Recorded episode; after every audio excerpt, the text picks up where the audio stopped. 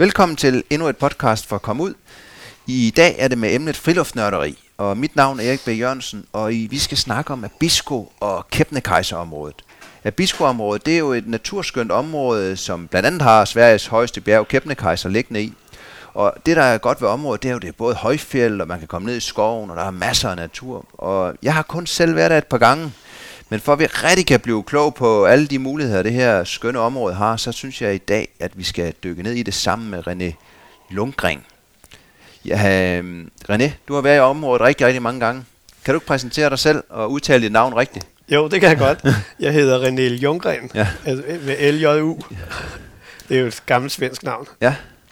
Uh, jo, jeg har været der i, i rigtig mange år. Jeg startede første gang i uh, 1969, hvor jeg faktisk deroppe første gang. Ja. Og øh, det kom så, at det er en lang historie, men som måske også er meget sjov.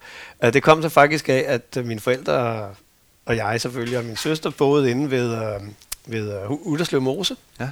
Og uh, der lidt nord for København, og det er jo et fantastisk uh, naturområde. Ja.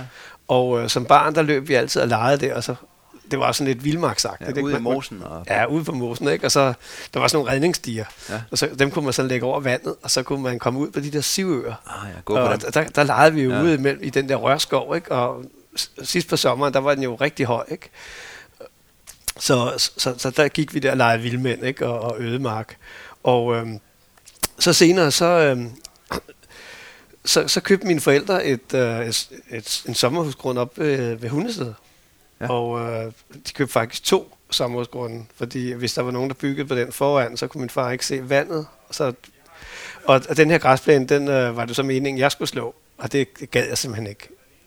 Så øh, derfor så øh, stak jeg af. Og så løb jeg langs skrænterne og, og ned langs stranden, og øh, så stødte jeg på Knud Rasmussens hus, ja. øh, som også dengang var, var, var, var museum. Og øh, der stod sådan en lille skilt, og der var gratis at komme ind som, øh, som barn.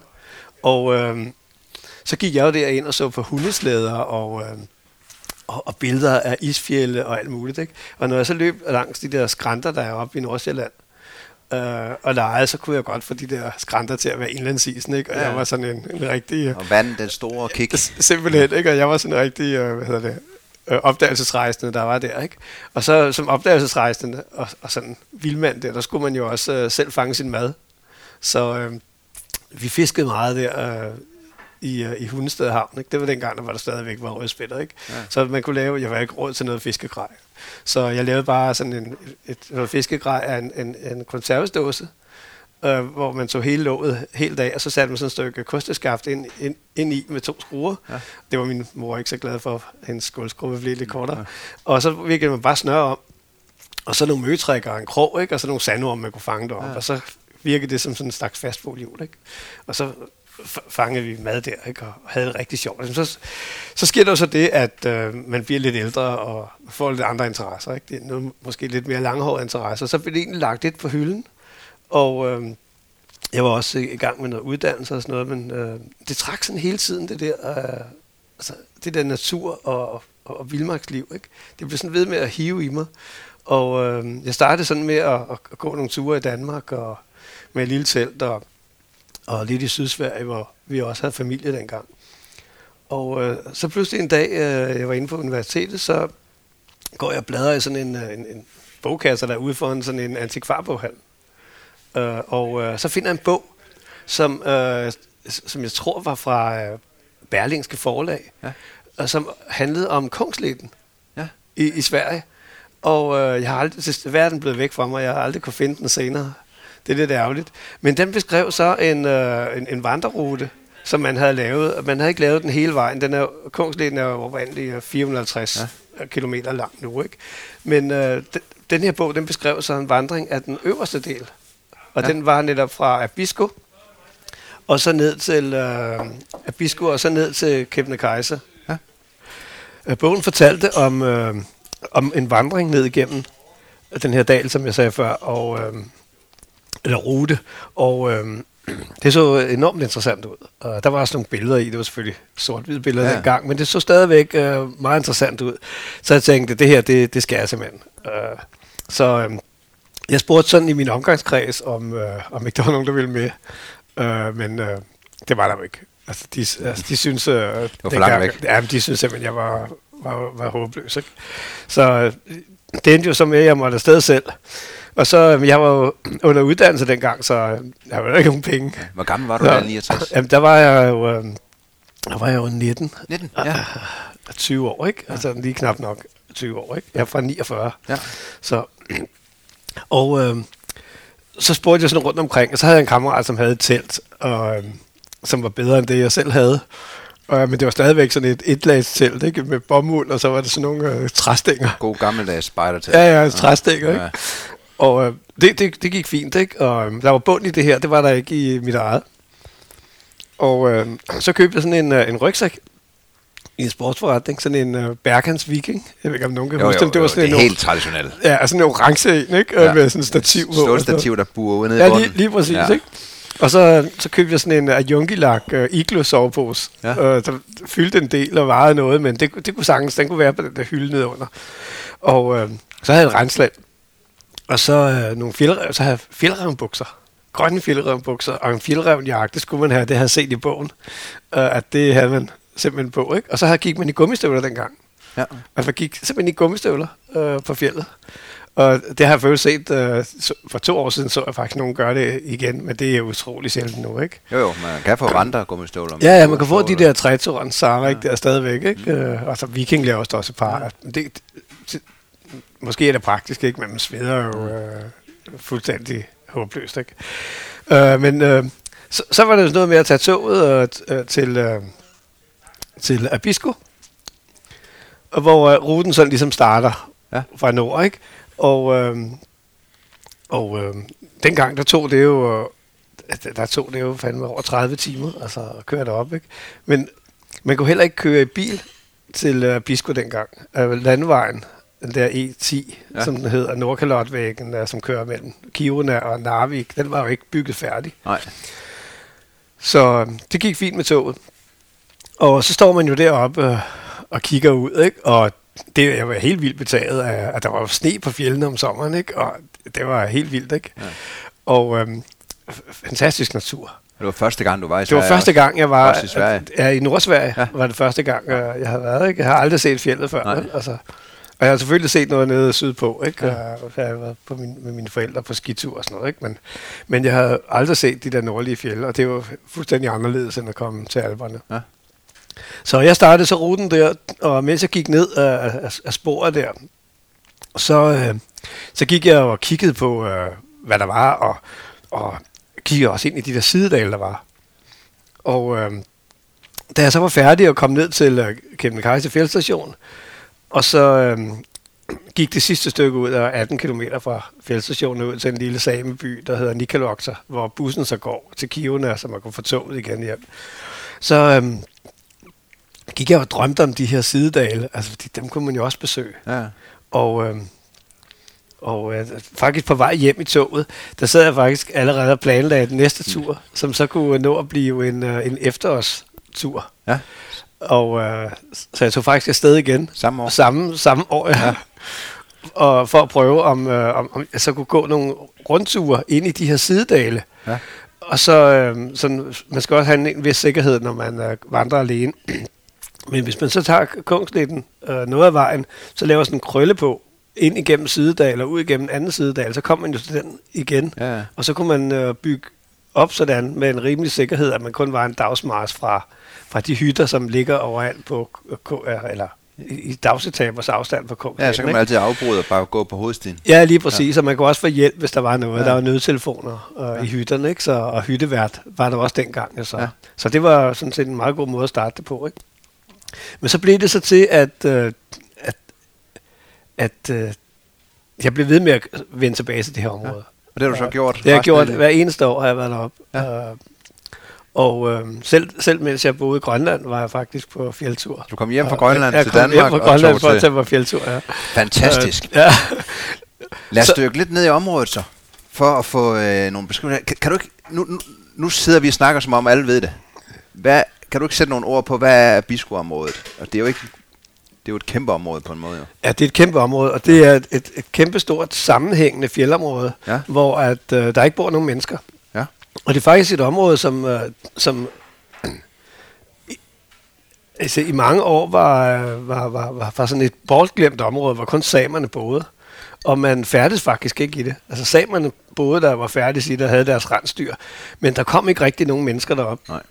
Det var faktisk først, da man øh, opdagede, at der var jernmalm i undergrunden, og man byggede øh, at det, der nu er verdens største åbne jernmalmsmine ja. øh, i Kiverne, at, øh, at det blev interessant for området. Og det var også jernminen, som, øh, som byggede jernbanen, som øh, gik mellem Kiverne og... Øh, og, altså, altså, som stadigvæk går mellem ja. Kiverne og Narvik, hvor man udskiber det her jernmalm. Ja.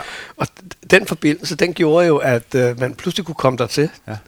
Og ret tidligt begyndte øh, nogen at drømme om at, at, at lave noget, nogle fjeldhytter og sådan noget. Man byggede jo øh, så, så Kebnekaise fjeldstation. Først som sådan en lille stenhus, hvor man havde... Øh, så, så man byggede samme stil som i alberne, ja. øh, med nogle tykke øh, kampestensmure, fordi ja, der har man jo fundet ud af, i, i, at i, i Østrig og Schweiz, der, der virkede det jo sådan, at sommersolen, den varmede stenene op, ja. så holdt varmen så længe hen og, på vinteren. Man har bare glemt, at uh, sommeren i, uh, i, i, i Nordsverige og i Lapland, den er så kort, så, ja, så det faktisk altid var koldt, skide koldt hele året rundt. Ikke? Så byggede man senere til. Og så kom så den, den svenske turistforening og, og etablerede den her vandrerute, som øh, hedder Kongslæden. Ja. Og, og dem, der ikke med den ligger helt op nordpå i Sverige, med, ind til grænsen til, til Norge. Den, den ligger ret tæt på den norske ja. grænse. Ja. Og, og det må simpelthen være, fordi i gamle, altså, grunden til, at det ikke var interessant, det er jo, det er jo et bjergeområde, som man ikke har haft lyst til at bygge veje i. Og ja, det, det, det gav ikke nogen mening, Nej. for det, der var jo ikke noget derinde. Senere har man så fundet ud af, at, at der faktisk også var, var andre uh, mineralforekomster ja. end, uh, end, end jernmalm. Uh, for eksempel er der over ved, ved den norske grænse uh, et, et, stadigvæk resterne af, af en, en kårmine, ja. Sjangeli, øh, hvor man prøvede at, at bryde kover, men øh, det, det, det, det kunne slet ikke betale sig, så Nej. den blev relativt hurtigt lukket. Og det samme også, når man vandrer fra Bisko og ned ad Kongsletten. Så øh, efter, efter ret få øh, øh, kilometers vandring, så møder man også et sted øh, sådan høj, som kaldes øh, marmorbrudet. Ja. Og, og øh, man kan se hele området deroppe er, i det nordlige af området ved, ved Abisko er ret uh, kalkholdig klippe. Ja. Altså, det er ikke rigtig marmor, det er dolomit, ja. men som er en, en, en sammenpresset kalksten, ikke? Og uh, den prøvede man også at bryde, og det gik jo helt aldrig. Men man kan stadigvæk se resterne af, af, af bruget. Så der er jo stadig der er noget, noget kultur. Ja. Hvis vi sådan sige, nu har du jo nævnt lidt, hvorfor du faldt for det, da du kom derop, men, men kan du ikke sætte nogle ord på, hvad du faldt for ved området? Altså, er det, er det højfjeld, skoven, eller, eller hvad, hvad er der ved det der? Ja, altså, området indeholder jo både skov og, ja. og dybe dale og, øh, og højfjeld, øh, hvor som ligger oven for trægrænsen. Ja. Og jeg tror faktisk, det er det, det, det hele den type natur, som ligesom er, en, af, er vildmark. Altså det her med, at man, øh, det er lige meget, hvor man går. Øh, altså man kan gå, som man vil, ikke? Har man oppakning med til, øh, til et par uger, og mad og det hele med, så kan man jo vandre, og det er lige meget, om man går den ene eller den anden retning. Øh, de nordiske fjelde er jo nogle af de ældste i verden, så de er temmelig øh, pænt afrundet. Så man har ikke ligesom i Alberne, hvor det pludselig går meget stejlt op og meget stejlt ned, hvor man ikke kan gå. Altså man kan faktisk gå over alt næsten ja. i, i området. Ikke?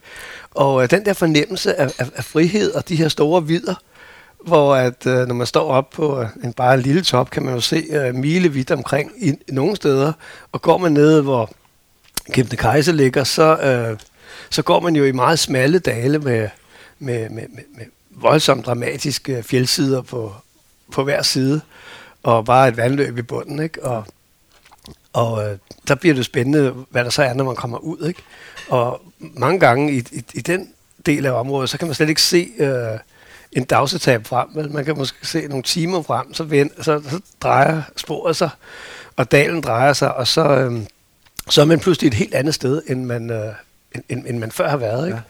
Og, og den mangfoldighed af, af, af, af forskellige udsigter og, og stemninger, der er, det, øh, det, det har altid været betaget af. Ja, det er jo det samme med mig. Jeg kan godt lide det der med, hvor man lige svinger mellem højfjellet og skovområdet. Fordi man har det store kig, og ja. træerne står lidt mere spredt, når man lige kommer nedad, og altså det, der er bare en eller anden frihedsfølelse over det, ikke? Jo. Hvis vi skal sætte nogle ord mere på, på området som så, altså nu har vi beskrevet din uh, passion ved det, og lidt om området. Kan, kan vi prøve at sætte lidt mere uh, geografi på, fortælle lidt mere om, om områdets udstrækning, og hvordan kommer man derop, og hvordan hænger det sammen med de her vandreled og alt muligt andet? Ja, altså, i, området er jo som, som, som sagt øh, temmelig stort og meget varieret. Ja. Altså, og igennem området, der går Kungsletten. Ja. Og den er, den er markeret sådan, at enhver kan gå den, øh, uden øh, problemer. Ja. Og der er endda også hytter, som man kan overnatte, og man kan købe proviant i hver anden hytte. Ja. Så, så man kan faktisk gå den rute bare med en 7-8 kilo på, på ryggen. Ikke? Jeg har kun lige set den nordlige del, men, men jeg har læst 450 km 450 km nedad. Ja. Så der er jo masser af muligheder for at stå der, på og stå af. Og der er uanede muligheder. Ja. Altså tilgangsvejene, de er typisk, at man starter i Abisko. Ja. Og så kan man... Øh, igen øh, starte i, i Kivene og tage bussen ud til den der lille by, Nikalokta, ja. og starte derfra. Og man kan tage ud ved Kvikjok længere nede, og imellem der, der kan man faktisk tage med bussen fra Jelivare og så ud til Vakutavare, hvor Kungsletten også krydser over. Ja. Så der er altså hele vejen ned, er der sådan nogle rimelig gode øh, øh, tilgangsveje? Ja. hvor man kan komme hoppe på og af. Men øh, på en eller anden måde, så er området, det nordlige område, altså området mellem øh, Abisko og, og så Kebnekaise, øh, og så lidt sydpå, og der til Vakutavara. Det er ligesom blevet det område, som er blevet mest populært hos folk. Og det er også det, jeg oplever, når jeg snakker med folk, det er det, de forbinder med Abisko-området. Ja. Det er det. Ja, og det er også der, jeg var, hvis nogen de tænker, har, har jeg skrevet om det? Jamen det var der, jeg gik med min datter ja. på far- dattertur, både frem og tilbage for grund af sne og alt muligt andet. Ja, det var det der frygtelige år. Det ja. var. og lige 6 meter sne for Ja, og det er faktisk, øh, det virker som om, at, øh, at øh, de klimaændringer, som, som, som er på vej, eller måske er godt i gang, de øh, påvirker det område deroppe. Det giver noget mere altså, nedbør. Det, det giver simpelthen noget mere nedbør. Ja. Og for eksempel i 2015, øh, var det ikke i 2015, du var deroppe? Jo. Ja, der var jeg jo selv op med som ja. guide på en tur, hvor at meningen var, at vi skulle gå fra Nikalokta, og så skulle vi helt ind øh, til den norske grænse. Ja. Og der ville jeg nemlig gerne udforske et, et, en ny rute. Øh, og øh, der var simpelthen så meget sne, så vi måtte øh, ændre, ændre ruten ja. fuldstændigt. Det var det samme altså, Jeg var bare en måned før eller sådan noget. To. Ja, ja, det var helt håbløst. Og i, i år her har jeg jo været op, øh, specielt i, i, i Abisko-området, hvor vi startede i Abisko, ja. og gik en, øh, faktisk en rigtig flot tur ind øh, til en dal, der hedder Korsavakke, hvor der ja. også ligger en lille hytte. Og... Øh, der gik vi så øh, videre, sådan en, en rundtur, og der skulle vi faktisk også finde en ny rute.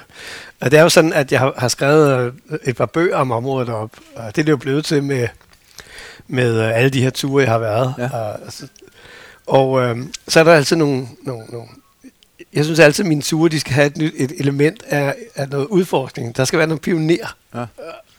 Øh, agtigt over det, ikke? Så, så jeg skal altid se, om jeg kan finde en, en, en ny måde at komme rundt på. Og øh, der var der simpelthen så meget, altså, jeg har aldrig set så meget sne. Altså, det var, det, det var 10 meter høje driver. Ja. Altså, vi, vi, gik, vi gik jo en, næsten en halv dag udelukkende i sne.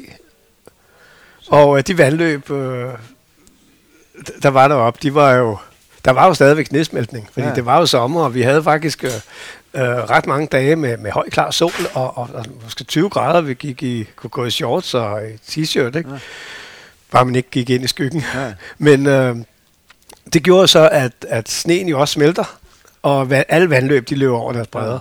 Ja. Så øh, steder, hvor man normalt aldrig skulle vade, at der, altså vi vadede tre gange på en dag, ja. øh, for eksempel. Ikke? Og, steder, også... hvor man normalt bare kunne hoppe fra sten til ja.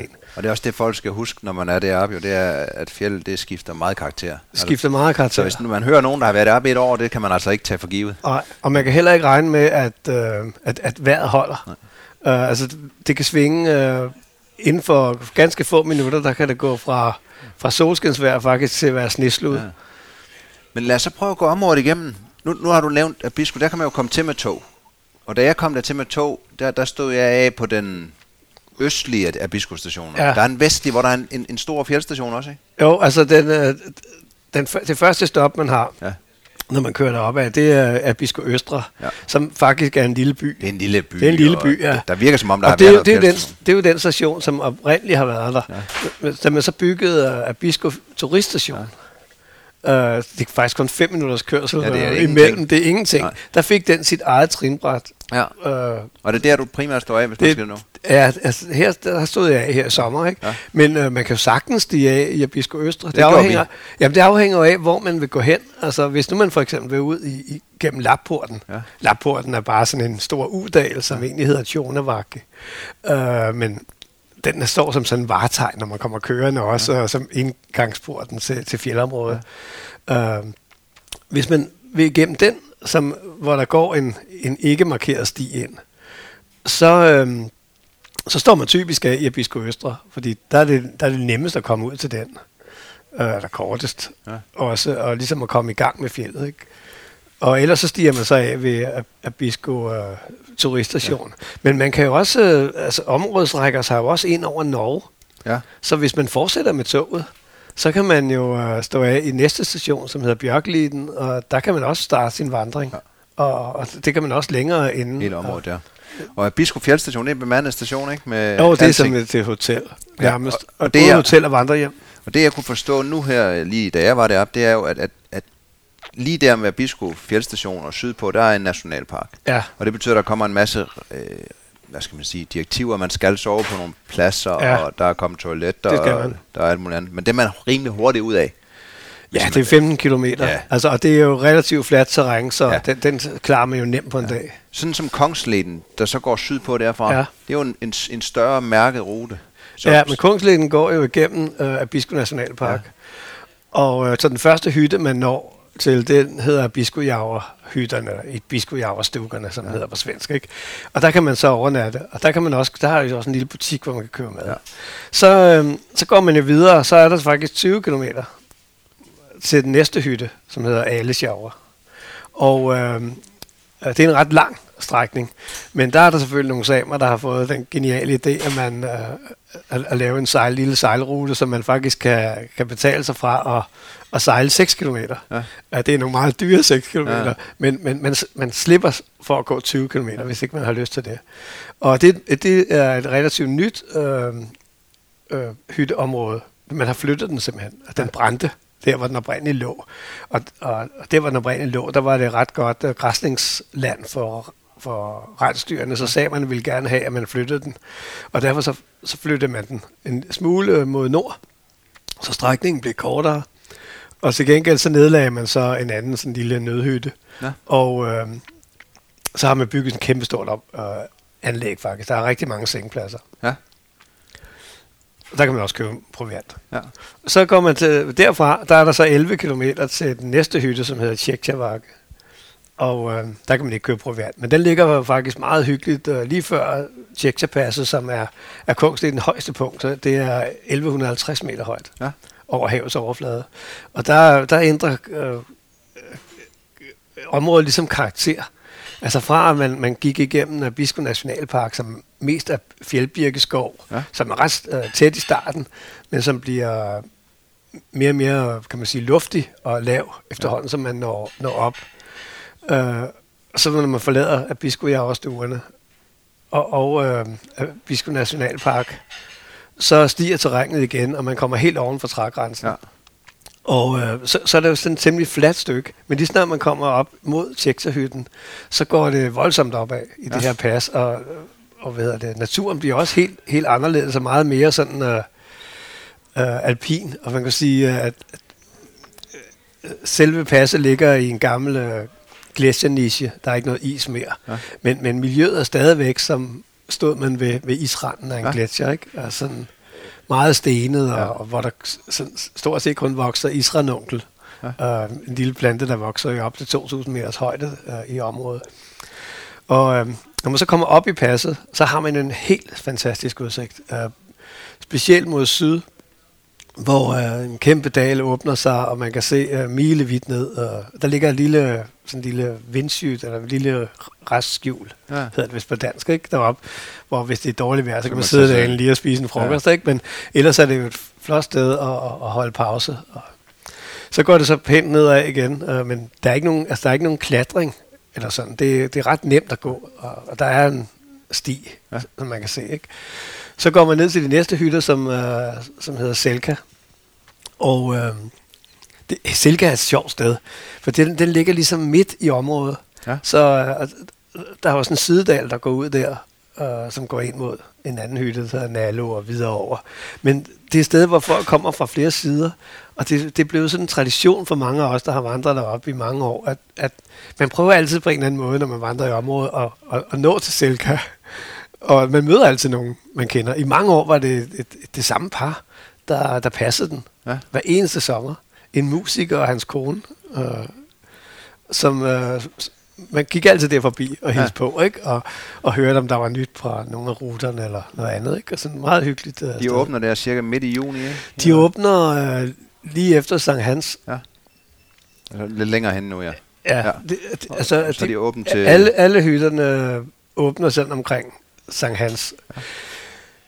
Og øh, så lukker de igen øh, øh, den, omkring den 18. september. Ja. Øh, fordi øh, sommeren er jo ret kort.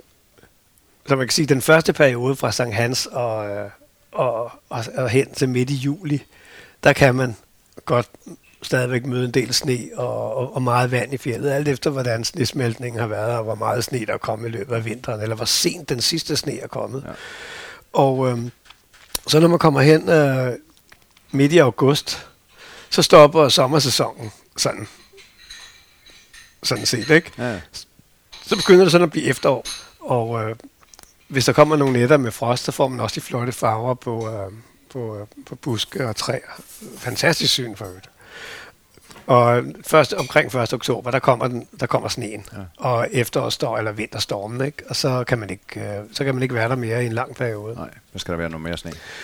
Ja, så, ja, Og så bliver det mørkt. så bliver det mørkt og, og skide koldt. Ja. Ja. Og, øhm, men så når man kommer hen der i april, apr- a- april og maj, altså marts, april og maj, der, der, der ligger skisæsonen. April er er fantastisk deroppe. Altså, der er det er næsten midnatssol igen, og det, er- solen er begyndt at få, få, få, få kraft, ikke? og øh, så kan man jo se terrænet på en helt, helt anden måde. Ikke? Det Ja. ser fuldstændig anderledes ud om vinteren. Og Alle konturer er ligesom blødt op. Og mere ikke? fladt. Og, ja. Ja, og det er jo, der er jo helt stille. Ja. Ja. Altså, det er jo, du hører kun din skis uh, vislen der og Ja. ja. sneen. Ikke? Så Det, det er også en flot årstid. Ja. Det var sådan lidt med sæsonerne. Men så var, ja. Du sagde midterhytten der, hvor det her musikerpar var. Ja, så øh, det, derfra? var, det var Selka. Ja, Ja. nu fik jeg afspurgt mig selv lidt. Det var, det var Selka. Det er ligesom midten på, uh, på den del Ja. af, af Kungsletten. Og fra Selka, der går man så til uh, næste hytte, som hedder Singi. Ja. Og cirka 12 kilometer. Og øh, der kan man så igen gå sydpå, vid- videre sydpå til Kajtomjagerhytterne og, og videre derned af, indtil man kommer ned til Vakotavara, hvor man kan tage bussen ind til Jelivara, hvor man så kan stå, stå på toget igen. Og kommer man, er man så kommer så langt ned, man kommer mere og mere skov dernede af, eller hvad? Ja, så kommer der mere og mere skov, Ja. og det, er- der er også nogle søer, man skal sejle over. Og, Ja. og, så ter- terrænet bliver ligesom anderledes der, ikke? De søer, man skal sejle over, det er det med samer også? Eller? Øh, ja, der er altid nogen med en motorbåd, men der ligger faktisk også nogle robåde. Okay, Og så er princippet, at øh, der er tre robåde. ja, så Og- ser man, hvor de ender. Ja, og, og, og hvad hedder det, der skal altid ligge øh, mindst en på den ene bred, ikke? Så hvis der kun er en der, hvor man kommer til, ikke? så må man altså ro over og hente en båd fra den anden Ja. side og ro tilbage med den, og så ro en gang til. Ja. Så får man altså nogle gode roture. Ja. Men man kan købe sig fra det. Der er altid nogen, der sejler øh, dernede, så altså det, det kan være en fin, det er en fin strækning at, at, at gå. Man kommer ned med store søer og, og, og, og, og træer i, øh, i, i dalene og, og, og bare fjeld på toppen, ikke? Og med gode, flotte udsigter. Den, er rigtig fin, ikke? Men de fleste, der går øh, strækningen, altså den øverste strækning af Kongsleden, de, de drejer fra ved Singi. Ja. Og så hedder det ikke øh, Kungsletten mere. Altså, så, så bliver den næste hytte så øh, Kebnekaise. Ja. Og der går man på øh, en, en, en, en rute, der hedder Dag Hammarskjolds Let. Ja. Og øh, Jeg har 14 km fra Singehytterne til, øh, til, øh, til Kebnekaise fjeldstation. Ja. Ja. Kebnekaise fjeldstation er også et kæmpemæssigt øh, anlæg efterhånden. Ja, det er jo de, blevet de vanvittigt populært. bygger til hele tiden, og det er, vo- det er voldsomt populært. Man kan stadigvæk ikke køre, der er ikke bilvej ind, man kan ikke køre ind. Men øh, man kan vandre 18 km i let terræn, eller også så kan man tage rutehelikopteren. Der flyver en helikopter øh, et par gange om dagen, og den tager alle med. Den flyver simpelthen bare så mange gange, så alle kan komme frem og tilbage. Så hvis man, hvis man er dårlig gående, eller ikke har, har lyst til at gå, så kan man jo med fordel flyve ind og opholde sig nogle dage på fjeldstationen og, og stadigvæk, nyde, du kan stadigvæk nyde naturen, selvom du er sådan et sted. Den ligger midt i en flot dal, mm. og så kan man jo flyve ud igen, ikke? eller man kan bare flyve ud, fordi man ikke gider gå. Ikke? Ja. Ja. Og sådan har jeg det efterhånden, og jeg har gået den strækning uh, så mange gange, så det, det gider jeg simpelthen ikke. Hvad altså, er det bare rigtig interesse? Hvad koster den tur? Den koster 900 svenske kroner, og det er, altså hvad, i år der er kursen øh, nogle, sidst i 70'erne, ikke? Øh, Men også, hvis man 78 har, sådan noget. også hvis man kun har to uger et sted, Ja, og så, skal man så, så kan man jo tage noget af en dagsmars det væk. kan man, og, det kan man nemlig. Ja. Altså man kan spare noget tid, Ja. ja. ikke? Og, og man kan sige, at jeg har sådan en eller anden filosofi omkring øh, det der med at vandre i fjellet, ikke? Øh, fordi at, at der er nogle faser. Altså når, når du sidder derhjemme og, og får ideen, at nu skal du på fjellet, så er der jo en planlægningsfase, hvor man kigger på kort og, og skraver udstyr sammen, og, og, og, og så glæder man sig til at komme afsted. Ikke? Og, og specielt hvis man er sammen med nogle gode venner, så øh, kan man jo sidde sammen og planlægge sin rute og glæde sig til at komme afsted. Ikke? Ja. Og øhm, så når dagen kommer, hvor man skal rejse, jamen, så kan man jo vælge mellem, om man vil rejse med, med tog eller med fly. Man kan sagtens flyve til Kiruna. Øh, det har jeg også gjort nogle gange. Men jeg synes stadigvæk, at toget er, er en hyggelig måde at komme på, på fjellet på. Altså man, man, man, man rejser jo sammen og kan tage lidt øh, et par øl eller en flaske vin med og noget brød og ost og sidde og hygge sig, eller man kan købe i restaurationsvognen. Og øh, så kommer man jo øh, så kommer man langsomt på fjellet. Altså, og øh, det er jo sådan en, den næste fase, det er den, hvor man ligesom er på vej. Og når man så stiger af toget og starter sin vandring, så, øh, så har man så nogle dage, hvor man ligesom, øh, så er det nyt det hele, ikke? Så skal man ligesom øh, vende sig til rytmen og hinanden og hinandens selskab døgnet rundt faktisk, ikke? Og, og øh, så kommer der så en midterfase på, under turen, hvor man har styr på det hele. Altså, at rutinen er der, man pakker sammen og slår telt op og laver mad og sådan noget i nogle faste rutiner. Og så kommer der så en, så skal der gerne komme en periode igen, hvor man glæder sig til at komme hjem. Det vil sige, at man skal ligesom være fær- mentalt færdig med at være på tur.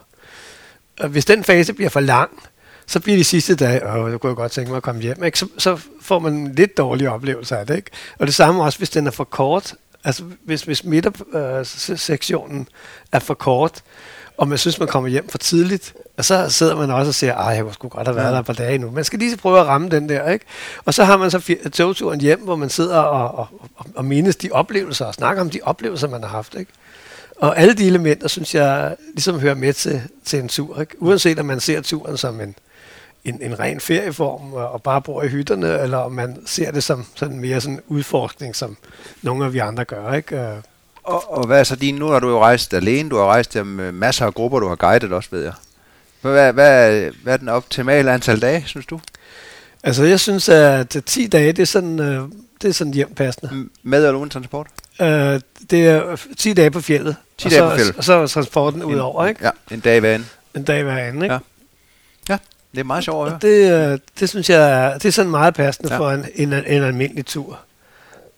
Jeg har også været deroppe, hvor jeg har gået alene i, øh, i en måned. Ja, det er noget andet jo. Fordi Det, det, det, er bliver også, sådan noget helt andet, ikke? det er også, hvad man mentalt har stillet sig ind på, men, Ja. men, men jeg tror, det der du siger, det er også det, jeg oplever med langt de fleste. Ja. Både hvad man har råd eller tid til, hvad man Ja. kan sige i ferie, men også når man så kommer afsted. Ja. Hvad, lad os vende tilbage igen, så Kebnekaise, når man er ved det anlæg, så er der jo Sveriges højeste bjerg. ja, det er der jo. Hvor- Hvordan er det at gå op på og ned? Og er det nemt? Ja. Er det, Ja, ja det, er, altså, det, er, det er nemt nok. Ja. Altså, der er jo flere ruter op. Ja. Den traditionelle rute, som man, øh, som man, man også går med fjeldstationens guider, øh, den hedder Østre Leder, eller Østre Rute. Og øh, den starter med, at man går op i, i sådan en kløft, og så går man hen over en gletsjer. Og så er der øh, en, sådan en iskam, man, øh, snekam, man skal op af, og så er der en, en øh, sådan en smal hylde, der hedder Gud Jonsens hylde. Og så er der sådan et lille klatrested der, og det er sådan, det er let nok. Altså man skal nogle gange bruge hænderne, ikke? Men, og der er ræb og, og vejer i klippen, og, så det, det er nemt nok. Der er selvfølgelig det der over gletsjeren, der har været lidt uheld.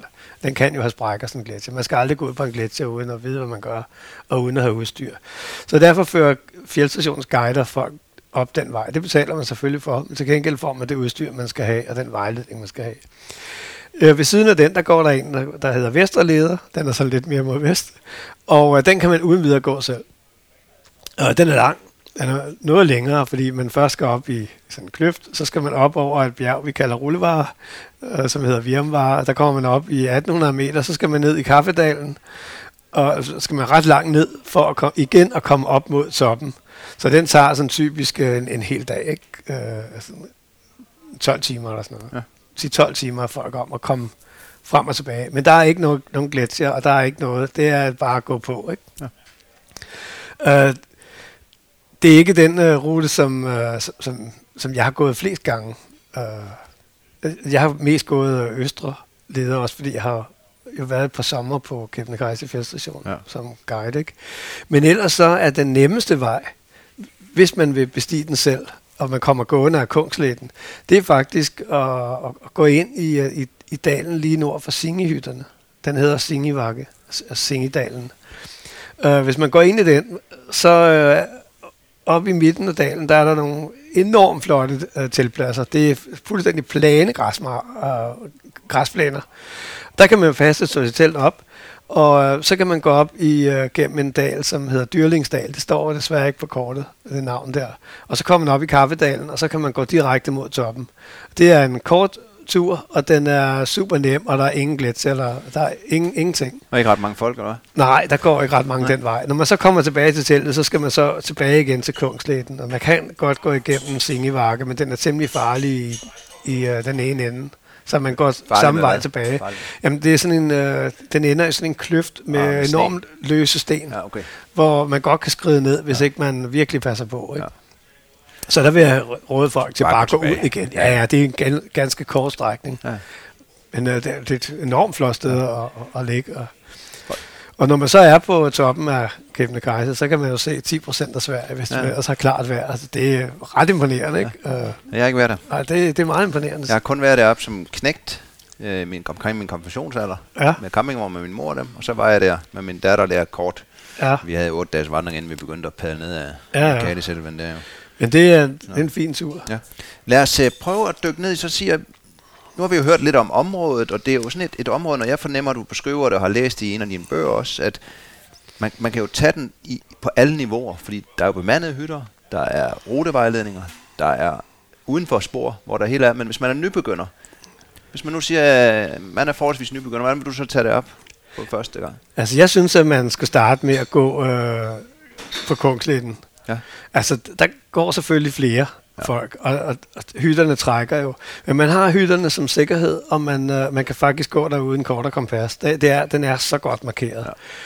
Ja. Uh, det er slidt måske, men uh, udsigten og fjellet er jo stadigvæk det samme, som det altid har været. Og det er en, en enormt flot rute, uh, synes jeg. Altså man, man får jo alle uh, aspekter af fjellet. Altså man, man får fjeldbirkeskoven, og... Uh, og, og man oplever, hvordan den tynder ud og bliver lavere og lavere, indtil man til sidst er oppe på, på, på Koldfjellet, hvor der ikke øh, vokser noget, der er højere end øh, en halv meter. Ikke? Ja. Og man får de flotte udsigter, man øh, ser gletsjer fra stien, og, øh, og man, øh, man, man, man går igennem dybe dale, man går op igennem et, et højt bjergpas, og og man kommer ind i, uh, i, i, i, i Latjovakke, som fører mod altså fra Singi til Kebnekaise fjeldstation med nogle enormt dramatiske øh, uh, fjeldsider, ikke? Som, med små uh, vandfald på den ene side, som glimter i solen, og og så åbner det sig så igen, når man kommer hen mod uh, Kebnekaise fjeldstation. Ja. Og man går over en, en, en sjov lille bjergformation, kaldet Lillebjerget, ja. hvor man, uh, som er et såkaldt urfjeldsvindue, hvor man ser tydelige uh, skurestriber fra, Nå, fra, fra istiden, ja. ikke? og fra, ja. gletsjeren har jo fyldt hele dalen. Det er jo sådan, at uh, at der, der findes jo to slags øh, dale. Øh, der findes dem, der ligesom har form som et U, som er runde i bunden og hele vejen op. Og det er dale, som er skabt af isens skuren i, i, øh, i fjellet. Og så findes der V-dale, som typisk er sådan meget spidse v når man ser dem i profil, og øh, de er jo skabt af vand, der har øh, slidt gennem årtusinder. Ja. Og, og man ser jo begge ting på, øh, på, på, på sin vej derned. Så, så det vil sige, at man følger Kongslæden for eksempel fra Abisko ned, og så drejer man af Kongslæden mod Abisko fjeldstation? Ja, mod Kebnekaise fjeldstation. Ja, Kebnekaise, ja. undskyld. Ja. Og så, så, så, så, så, så synes jeg, at man skal tage helikopterne ud. Ja, til Nico. Ja, og det har en del, og det har også noget at gøre med den der øhm, filosofi, jeg har. Ikke? Ja, at jeg synes, at hvis man starter med skov, det er fint at starte med skov. Uh, så hvis man man går den omvendt for eksempel og starter i Nikaloxa, ja. så, så synes jeg, det er fint at gå 18 km igennem skov, fordi så, så går man jo og glæder sig til at komme til fjellet, og, ja. og det kommer nærmere og nærmere og nærmere. Men når man øh, kommer til Kebnekaise fjeldstation og skal ud til Nikaloxa igennem 18 km skov, hvor man har fjellet i ryggen og ikke kan se det, ja. men bare går i en skov, der bliver tættere og tættere og tættere, Altså, det, det synes jeg ikke er så interessant. Det synes jeg faktisk er at spille en dag. Den kan man bruge bedre ude på fjellet. Og de der øh, 900 svenske kroner for en helikopter, er jo ikke mange penge. Og samtidig er det jo også en flot udsigt, man har fra helikopteren. Ja, man får altså, ligesom det sidste der. Man får det sidste, ja. hvor man kan se stien dernede, og folk gå på den. Ikke? Og, altså, det, det synes jeg, man skal unde sig selv. Altså. Ja, og hvordan... Øh, det, det, det er, hvis man er nybegynder. Hvis man bliver lidt mere øvet, skal man skifte område, eller skal man bare begynde at udforske sidedalen? Ja, eller? så er der jo nogen, det gjorde jeg også selv lidt i starten, og så, øh, så har man jo hørt om Sarek og og Nordens sidste vildmark og sådan noget, ikke? Og, øh, og så begynder man måske at vandre nogle andre steder. Men, øh, men jeg, synes, øh, jeg synes godt, at man kan, kan blive i det område et, et stykke tid. Altså fjeld er jo fjeld, ja. og man går i Sarek eller, eller, hvor, eller i, i, i, i Kebnekaise-området, eller hvor man går. Det, det, det er jo sådan set ligegyldigt. Øh, altså, det, det ligner jo sådan hinanden, ikke? Ja. Men, øh, Altså, jeg synes, det er, det er en god idé, sådan, når man går første gang, og så holde øje med, øh, med, med de sidedale, der er. Og så øh, på næste tur prøve at udforske nogle af dem. Altså lige sætte en krølle på. Ikke? For eksempel gå øh, ned til, til alle hytterne Og så i stedet for at gå til tjek, så videre ned ad Kungslægen, så prøv at gå en tur øh, ind over til, til, til en anden hytte, der, der hedder Vistas. Det kan man selv se på kortet, ikke? som hedder Vistas. Og så fra den ind til Nalo. Øh, fantastisk flot tur. Og så, så kommer man ind i noget endnu mere smalle dale og med høje fjelle på alle siderne. Ikke? Ja, ja. Og så kan man derfra gå ud til, til, øh, til Selka. Ja. Og så er man jo på Kongsleden igen. Og så kunne man jo tage, tage den traditionelle tur. Ja. Og har man selv med, behøver man jo ikke gå ned til singestuerne. Nej. Så er der sådan en lille smutvej over, ikke? Og man kan god, hygge sig med. Det er jo god ved at tælle med. Altså, man kan gå på den største sti, og så kan man jo gå 100 meter ud til den side, så er man helt alene. Fuld, fuldstændig, ja. Og det giver også en helt anden frihed, ikke? Ja. Altså man kan gå nøjagtigt de dagsetagers længde, som man har lyst til, ikke? Ja. Altså forstår jeg næsten med det over til, hvis man er erfarne, det er stadigvæk samme område. Nu kan man jo bare gå uden for sti, eller hvad tænker du? Så kan man gå uden for stierne. Ja. Altså, det, det, det begyndte jeg jo på uh, på et tidspunkt, ikke? hvor jeg havde gået alle de der, både de markerede stier, altså dem, der, man, der var mulige at gå, som ja. der er markeret på kortet med sådan nogle prikker. Ikke? Øh, så tænker jeg, at der er jo også andre steder. Ikke? Altså, når man har kigget på de her fjeldkort i, i, i flere år og gået i området flere gange, så, øh, så kan man nemt se, hvor, hvor man også skal gå. Og kigger man på højdekurver og er vant til at kigge på kort, så kan man jo se, om der ser, det ser sådan ud. Og så kan man sammenligne med et andet sted og sige, om det her gik jeg jo for nogle år siden, der så det også sådan ud. Det var nemt nok, ikke? Så er det nok også nemt nok uh, her, ikke? Så på den måde kan man... Uh, altså, altså, jeg har skrevet en hel bog om ruter, som, uh, som, som, som er mulige og umulige deroppe, ikke? Og, og, og en del af dem er kun beskrevet af mig, faktisk. Øh. Og, og hvad er det for en af bøgerne, du henviser til? Nu har du skrevet er det Kongslæden af Bisko jeg har, skrevet, jeg, har, jeg har skrevet en lille bog, der hedder Kongslæden øh, fra Bisko til Kebnekaise. Ja. Den findes både som en lille trykbog, men den findes også som en e-bog, man kan have på sin uh, smartphone. Så man har den med. Ja, det er faktisk meget smart, ja. ikke? Og så har jeg skrevet en, som, hedder, som bare hedder Kebnekaise. Ja, en, en, guide, en guide til området. Ja. Og den er faktisk ved at revidere, og der kommer nye ting i. Ja. Men det er, der er jo også alt muligt med pakkeråd og alt muligt. Der er også nogle ja. pakkeråd, og der er også nogle, øh, nogle historier fra, altså nogle beretninger fra nogle af mine ture, altså med mine oplevelser ja. på turene. Så man kan få et indblik i det. Men der er både kort, skitser og GPS øh, koordinater på alle mulige steder, så man øh, kan gå nogle af de ruter, jeg har gået, ja. og hvor jeg godt kan garantere, at man aldrig nogensinde møder nogle mennesker. Ja. Og det er jo fantastisk at have et område, der, der rummer de, de forskelligheder. Jamen, jeg var også længe. Ja. Altså, det er mange år siden, jeg startede med at skrive den her bog. Ja. Ikke? Uh, men i starten der var jeg sådan lidt nærig med ruterne, ja. fordi uh, jeg vil godt have dem for mig selv. Ja. Men uh, så det sidste, så tænker jeg, ej, nu, nu må den ud. Ikke? Og der er også... Uh, der er også noget andet ved at skrive en, en, en guidebog. Det er, at man kan jo ikke bare gå en rute én gang. Ja, nu snakkede vi i starten om... Det er svært at, at berette for én gang. Ja, vi star- snakkede i starten om, hvordan vejret kunne være forskelligt. Ja. Ikke? Hvor meget sne og hvor meget vand der kunne være. Ikke? Og det ene år og ingenting det næste år. Ikke? Så man er næsten nødt til at gå igennem sådan nogle ruter nogle gange fra begge sider for at se, om det faktisk er muligt øh, fra år til år. Ikke? Og øh, så har jeg så... Hver eneste år har jeg så puttet en ny rute på. Ja. Nogle gange er det gået galt. Ja, ja. Altså, så, så man komme tilbage igen. Så, så, så, så kunne man bare ikke komme videre, altså som i sommer her, ja. hvor uh, at, at vi lige skulle... Uh, det, det vandløb, det så altså ikke ud af noget på kortet, vel? Men da vi stod ved det, der var der... Det eneste sted, vi kunne vade det var... Uh, ja, Ole sagde, at der var 500 meter over, ikke? Jeg tror nu kun, der var en 350-400 meter over, ikke? Men, uh, men, men alligevel, 400 meter i, eller 300 meter i, uh, i is, isnende koldt vand, ja. hvor man efter tre skridt slet ikke kan mærke sine fødder mere. Ikke? Og som gruppe. Og, og så hvor man kunne se, at det sidste stykke var hovedstrømmen, ja. ikke, som gik over lårene. Ikke? Og det, det var ikke sjovt. Vel? Altså, så det undlod vi simpelthen af sikkerhedsmæssige årsager. Ikke? Og det er jo også en charme. Så går man lige pludselig et andet sted. Ja, men så sidder man jo der og siger, hvad, hvad gør vi så? Ikke? Altså, og så kigger man på kortet, og så kan man bare gå et andet sted. Men der har vi faktisk gået nogle dage uden for, uden for rutenettet.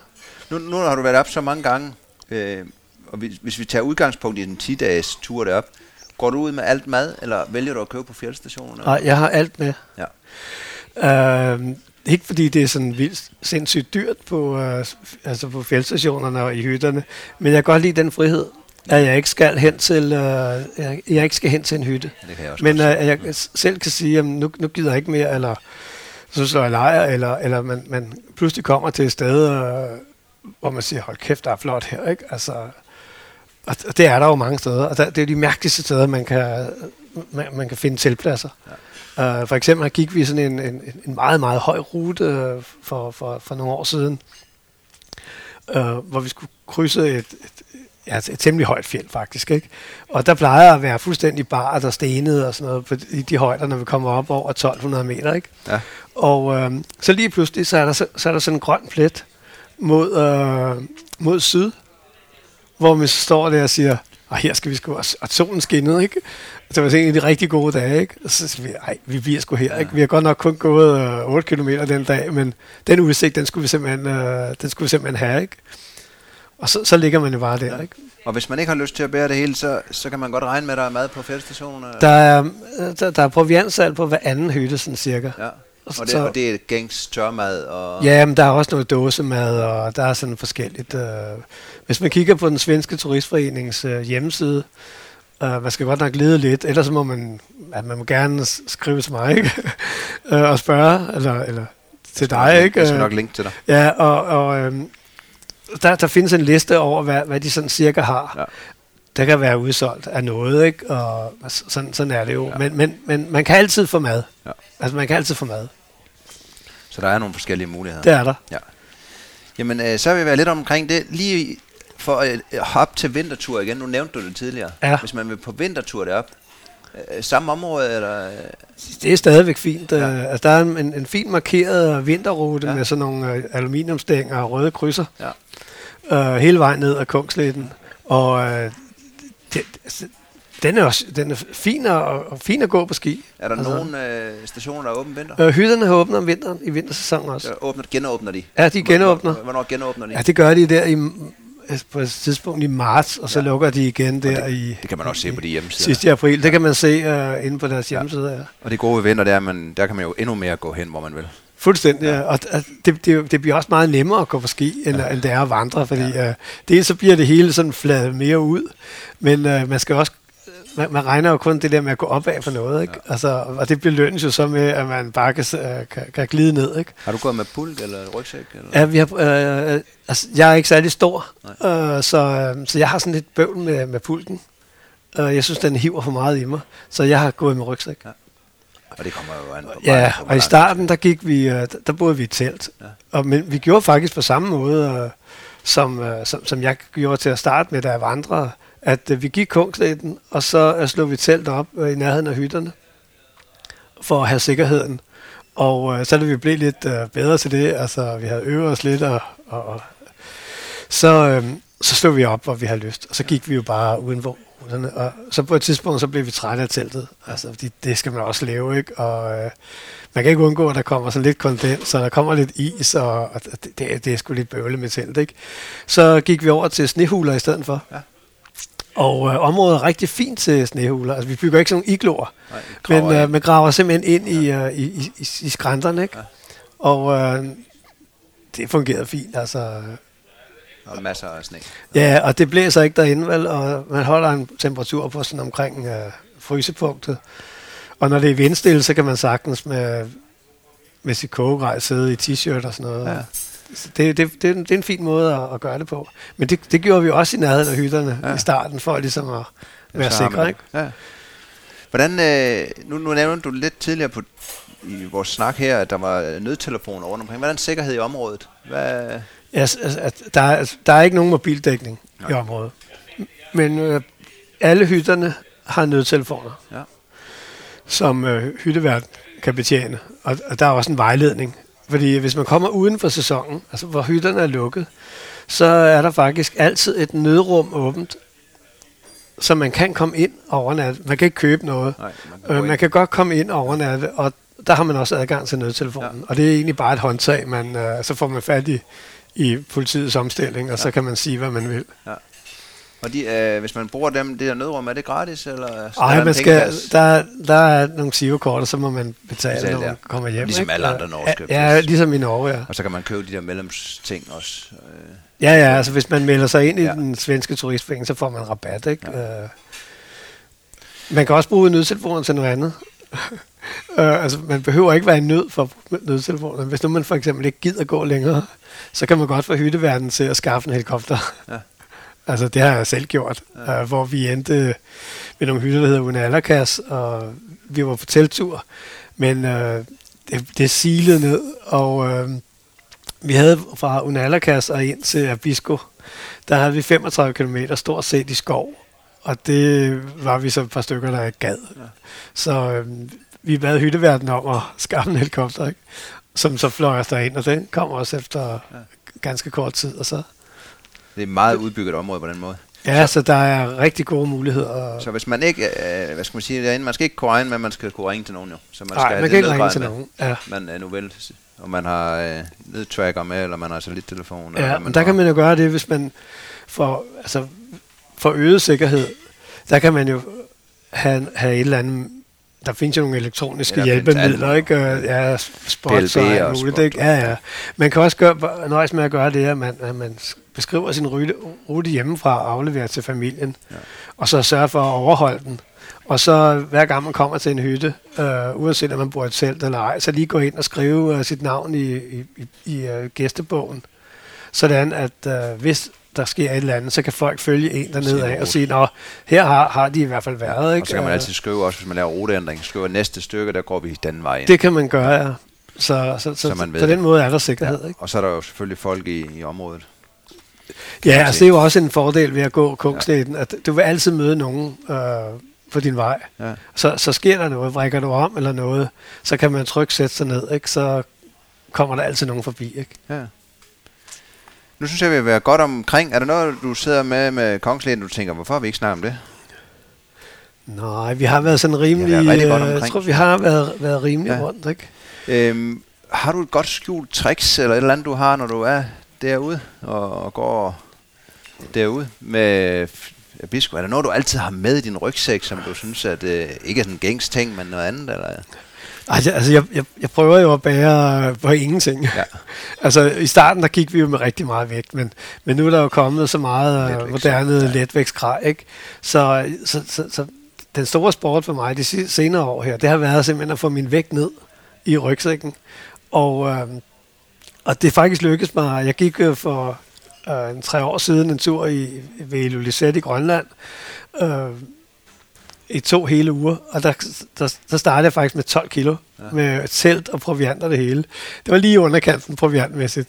Ja, det så, ja, så, så 14 kilo kan jeg komme ned på, ikke? På, på to uger. På to uger, ikke? Altså på 10 dage, ikke? Og, og synes du, du har nok mad med? Så har jeg rigeligt mad med. Ja. Ja. Men jeg er ikke den rigtige at spørge om mad, Nej, fordi ikke. jeg spiser ikke ret Nej. meget. Og jeg, jeg er den forkerte at spørge, for jeg, æder, jeg, jeg, jeg, Ja, jeg skal altså- cirka et kilo mad om dagen. for Ja, jeg det, synes, det gør er- jeg slet ikke, og jeg kan sagtens springe et måltid over, Ja. ja. og altså, det, det generer mig slet ikke. Vel? Men jeg bruger ikke ret meget brændstof heller, og det har vi nogle gange nogle diskussioner om. Ikke? Jeg kan faktisk klare mig med 100 gram gas. Nå, jamen, det, det er det samme med Ja, mig med, med ja. benzin. Selvom jeg laver alt det te, jeg vil, Ja, jeg så synes, bruger jeg ikke... Jeg bruger en Ja. liter på Ja, det, det er faktisk ikke øh, ret meget, man bruger. Så. Og så har jeg, så, øhm, altså jeg synes i- i starten af det der med at gå med vandrestave, det var sgu latterligt, ikke? Altså, det var jeg lidt for ung til, ikke? Men, øh, men jeg har faktisk, øh, jeg har faktisk nogle vandrestaver nu, og jeg er også blevet mobbet. Jeg kan ikke undvære mine. Og jeg, Jeg synes, gider det er helt fantastisk, og det skal man simpelthen, øh, det skal man simpelthen have med. Altså dels så, så holder de vinepumperne i gang, så man ikke får fingre, der sover af rygsækkens remme, og, og man, man har altså lidt bedre balance, uanset hvor adræt man er. Og frem for alt, når man vader, så, øh, så er de uvurderlige Også øh, støttepunkter. ad bak. Ja, Ja. de er, de er Og jeg, jeg bruger dem også, når man holder pause. Lige om bag, ned under rygsækken, hvis jeg står og venter på det, nogen. det kan man sagtens have. så, så, så står jeg lige der, Ja, og det, det, det, det, det skal man godt, kan man godt undre jeg går heller ikke uden. Og jeg har nogle italienske, nogen der hedder Fisan, som vejer 430 gram hver eller sådan noget. Det er ingenting. Altså, og de kan klappe sammen og være på siden af rygsækken. De er rigtig gode. Ja, og jeg, jeg, har bare, jeg bruger dem jo hele tiden, så det er Jamen, det, det, gør, det gør jeg faktisk også. Altså, det eneste tidspunkt, hvor de er irriterende, det er, når man skal tage billeder. Ikke? Ja. så skal man lige... Det, skal man, det lærer man hurtigt. Så noget andet også, øh, synes jeg er, er, er vigtigt, det er, at, at man ved aldrig, om man skal have været et vandløb. Nej. At der kan være en bro, der er skyllet væk, øh, og der kan være så meget vand, så det går over støvlekanten. Så have altid et par vadesko med. Det kan være nogle Teva-sandaler eller et andet mærke sandaler. Noget, der tørrer hurtigt. Uh, jeg, det brugte jeg i starten, men nu er jeg begyndt at bruge sådan nogle five fingers. Ja. Uh, de tørrer lynhurtigt, og uh, de står rigtig godt på uh, de våde sten. Og uh, jeg bruger dem også som lejersko, og jeg bruger dem også i toget. Uh, så Ja, ja. det er rigtig rart at have med. Det er, tit- det er tit rart at have noget at skifte Et eller med, andet, man når man har gået fast. i, i tunge støvler og hele dagen. Perfekt.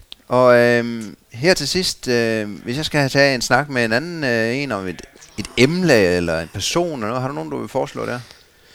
Ja, yes, jeg synes jo, at, øh, at Mette Mortensen, som har det der All Out, øh, som også er en af mine venner, kunne være en, en, en spændende person. Øh, hun har jo fuldstændig skiftet erhverv fra at, at have sådan et øh, lederjob i, i en fødevarekæde til pludselig at slå om på friluftsliv og har lavet sit eget lille firma og har virkelig været aktiv. Altså, mens hun tog den der fril, friluftsvejlederuddannelse, Ja. uh, boede for eksempel i shelter og Så en snak med hende om, om at leve af friluftsliv, eller hvad tænker Ja, sådan noget, ikke? Øh, og så, så er der en anden, øh, øh, synes jeg, er sjov øh, fætter, som hedder Esben Syberg, Ja. som øh, laver en masse mekano og, og madlavning, og han er virkelig gået ind og blevet gourmetkok. Øh. Så det er på- mere på noget om, turene. om madlavning. Det kunne være på noget med alternative former for, for mad, ikke? Ja. Ja. På, øh, på, på ture. Ja. Altså, hvad kan man have med og sådan noget, ikke? Ja. Ja. Det kunne være spændende. Hvis man vil vide mere om dig, kontakt med dig, alt muligt, hvor kan man finde dig hen? Ja, jeg er jo nem at finde. Øh, jeg f- figurerer jo stadigvæk på outside.org, der er masser af artikler hvor jeg stadigvæk er, er, er redaktør. Ja. Og øh, så har jeg en blog også, Ja. som hedder Outside Stories. Jeg skal nok linke til dem. Ja, du må bare linke til. Ja. Og så er jeg faktisk ved at lave en ny øh, hjemmeside, Ja. som kommer til at hedde øh, Nordisk Vandring. Ja. Hvor jeg vil prøve at, at få nogle flere ting ud. Øhm, men man kan altid skrive til mig, enten på Outside eller på Facebook kan man jo også, ikke? Øh, jeg hjælper gerne med, uh, med ruteforslag. Uh, Og så kan man også finde dig, du har også en hjemmeside, der hedder Kæpnekejser. Ja, det har jeg også, men den, for, den, for, går over i den, andet. den går over i det andet, Men ikke? den skal nok Øh, linke videre jo til den tid, vel? Ja, den skal, Ja. den skal nok linke ja. videre, ikke? Og så kan man finde dine bøger. Vi har nævnt Kongslæden, Ja. Abisko til Kebnekaise. Kebnekaise en fjeldguide. Ja, Ja, så har jeg det- også set, at du har lavet noget, der hedder Vandring i Skandinavien. Ja, men den er jo ikke udkommet den endnu. den, Nej, den er ikke udkommet endnu. hvornår? Hvornår? Øh, Hvornår? ja, den er til korrektur nu, og den øh, udkommer på Musmands forlag. Ja. I efteråret eller Øh, næste ja, år? det, altså det, der, på hjemmesiden står der, eller på Saxo og nogle andre boghandlersider, der står der, at den skulle komme i september. Det, øh, Det kommer det ikke. tvivler jeg på. Den kommer i år. Den kommer i år. Okay. Den kommer inden jul. Og fortæl lige, hvad det er. Ja, det er en appetizer om, øh, om vandring i Norden. Okay. Og den beskriver nogle, nogle, nogle vandreruter Ja. forskellige steder. Det er både i Norge, Sverige og Danmark. Og så beskriver den nogle vandreområder, altså nogle områder, som det vi lige har talt om Ja. ja. her også. Den beskriver selvfølgelig Kogslæden. Ja, ja. Og så sk- beskriver den også muligheder i områder, altså områder, man kan, kan, kan søge mere information om. Ikke?